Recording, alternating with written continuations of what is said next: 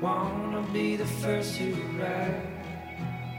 No time for pondering why I'm wondering on why we both survive. To the ends of the earth, would you follow me? There's a world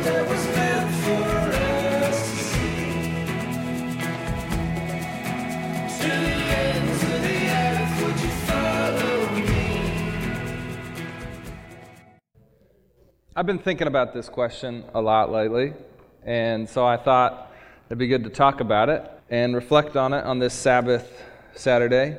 And one of the things that uh, I thought about, or I've been thinking about a lot, and it's probably because I've been thinking a lot about going to Sarah Karn's uh, play, okay? And Sarah, we, a bunch of us went last night and watched Sarah. She's the lead female in the play, My Man Godfrey, and she just crushed it.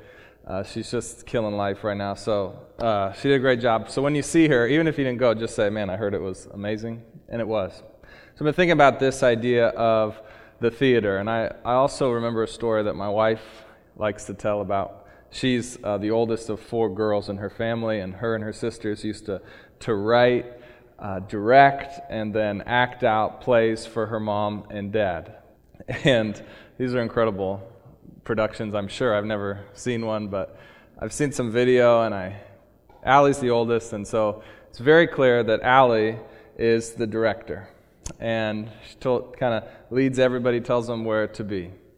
And her sisters, three younger sisters, are clearly the actors. Um, Allie acts as well, gives herself the leading role, as all great directors do. Uh, but the rest are just sort of subordinate actors. They act out. And then the audience, of course, is their parents, Ed and Sue. That's kind of the way it worked in Allie's house growing up. Then I started to think how should it work when Christians gather together corporately? And I think sometimes the way that this plays itself out in, in many of the churches that you might have been a part of, and, and probably might even be the way that it seems sometimes here at Sedaris, is that the people on stage are the actors, the performers. God Himself is the director, and the congregation is the audience. And I know I've thought about that. I've thought that way before, and I've acted in that way before. But what if that's the wrong way of thinking about when Christians gather together? What if we turned it on, turned it on its head? What if the audience were the actors and the performers? And those on stage were a bit like Allie was growing up. They were actor slash director. They were leading the other actors through the performance.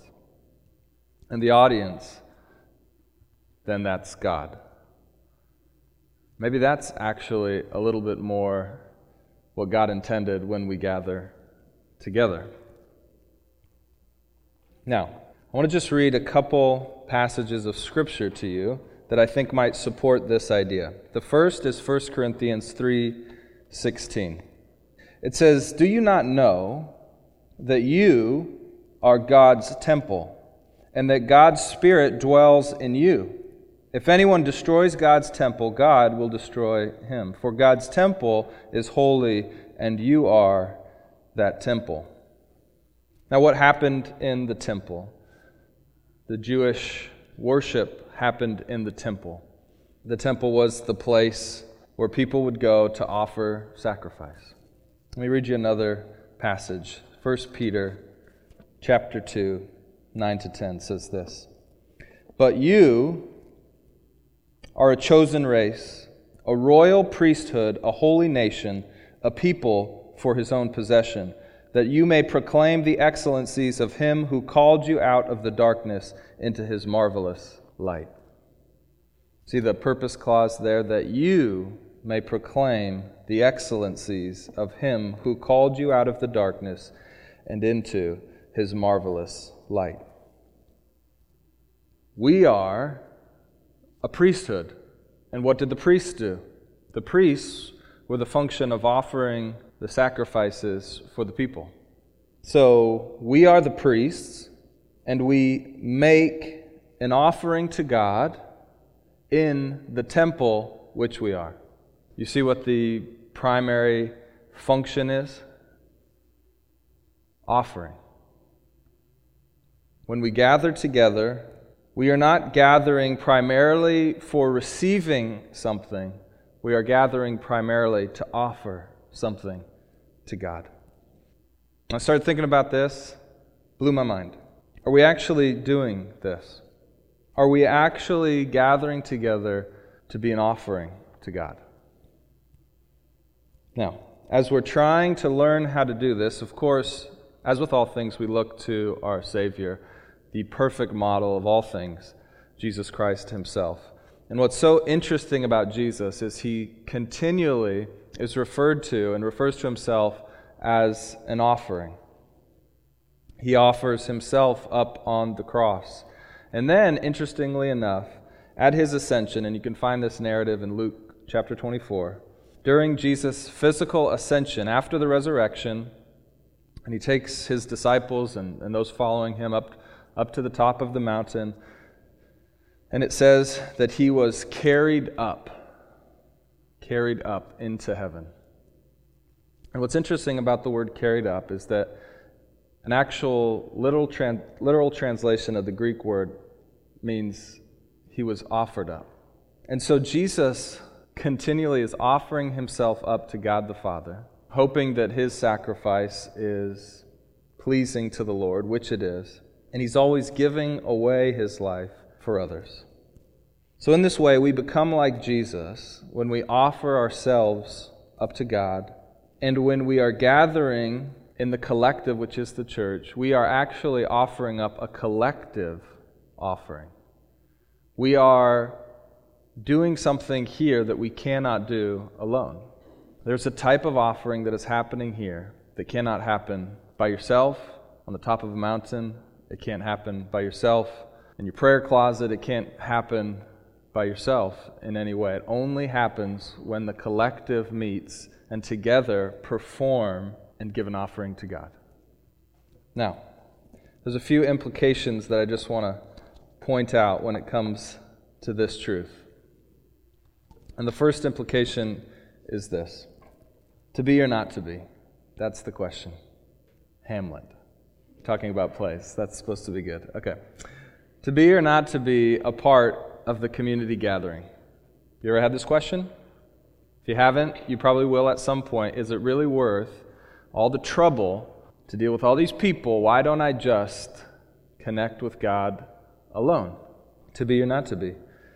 Well, when you're thinking about participating or not participating in the community gathering, what you have to remember is that it's not a matter of personal edification only, which is to say, you should try never to, to say, and I've said this so many times that this is why it rings true to me. Try never to say, when you miss out on church, when you're unable to come or you choose not to come to the community gathering, try not to say these words I missed out on receiving this week. Because that's actually a misunderstanding of what the Sunday gathering is, or any time the gathering happens. Instead, we must think of this as a communal creation. Okay? A creation of collective worship that's actually diminished if we are absent in body or absent in spirit. And what I mean by that is, it's not just about not being here physically, but we can be here and be far spiritually. And when that happens, we affect the communal creation that we offer up to God. And so, if you happen to miss the community gathering in body or in spirit, the right thing to actually say is this farts. I missed I missed out on the offering this week. I missed out on the offering this week. Get over it. I said it. Okay. And part of the offering is singing together, which can be a beautiful thing. One of the things I always think about when I visit a church is how is the corporate collective singing? Not just how are the people up on stage, but what, are, what does it sound like? So oftentimes I'll just, I won't sing on purpose just to listen. Because that is actually the offering. Not just what's happening up here, it's what's happening amongst all the congregation. Now, you say two common thoughts that will probably come into your head if they haven't come in already. And the qu- first question is this Don't I receive also when I come to church? Well, absolutely. You absolutely receive when you come to church. It's just not the primary reason you come to church. Because actually, this relationship that happens when the community gathers is what we call dialogical, meaning it's back and forth. And it's back and forth because God is, is not just the audience, but of course, He is a part of every aspect of when we gather together. Because, as it says here, His Spirit fills us. So He gives us the energy to sing, to consider. He opens our eyes, the Spirit does, to the truth of God's Word as we read it, as we study it, and consider it together. So he's involved with the actors and he's involved with the directors, those of us, preachers and worship leaders who are guiding the congregation. He is hopefully prompting us and moving us on how we lead and what we say, what songs we pick. So he's involved in that as well. And perhaps most importantly, what, what we must remember when we're talking about this relationship between God as the audience, because no analogy is perfect, but what we must remember is that though God is the audience, He's also the author.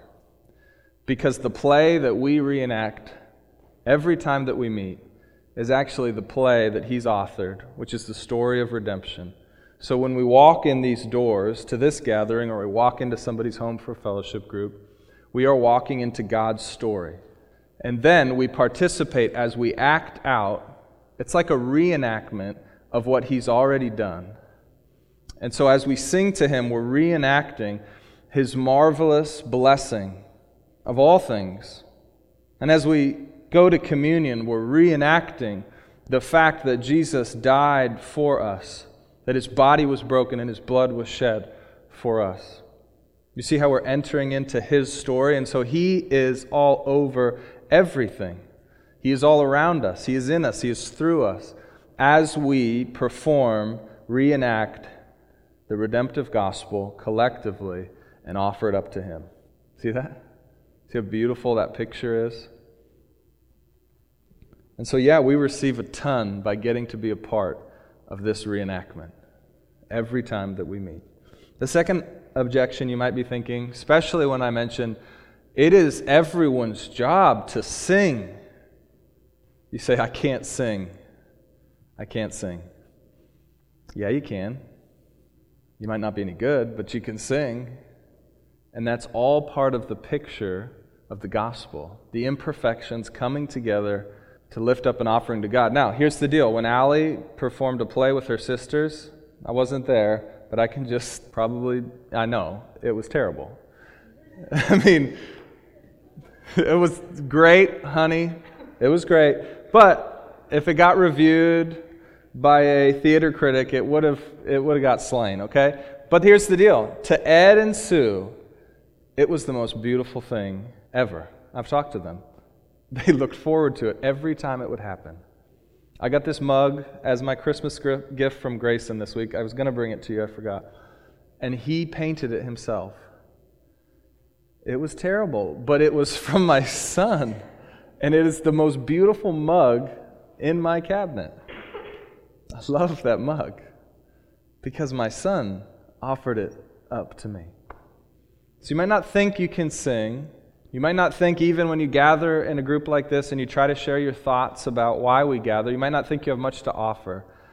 But whatever you offer to God, it's beautiful. Here's why I wanted to talk about this on Sabbath Sunday because we want to talk about things that are restful to us. Here's why understanding what's actually happening when we gather is so restful. The first thing is this you don't need to find the perfect preacher, the perfect worship music, the perfect church building to actually maximize your community gathering experience. Has that ever tired you out? Just got to find the perfect place with the perfect preaching and the perfect music, and then I'll be maximizing what God wants me to do when I gather. None of that matters. What matters is what you bring and what you offer wherever God puts you, places you, calls you. That should let just let that wash over you. That is restful. Second thing is this you don't have to come up with your own story to tell. I struggle with this a lot. I've got to think of something unique to say, something that's never been said before. Or I've got to think of some new way to do this old thing, which is Christian. No, you don't. It's God's story. He's already written it. All you do is reenact it every time you gather with people and you proclaim the gospel through that offering. Third, your performance is not related in any way with your salvation. Hear that again. When I use the word performance, probably some of your ears perked up like, I hate that word, perform. That's not what I mean by perform. Because your performance is not graded, it is not reviewed, it is not critiqued. Your performance has nothing to do with your relationship with God. Besides the fact that the more you do it, the more you offer that up to God, the better your relationship with Him gets. That should give you rest.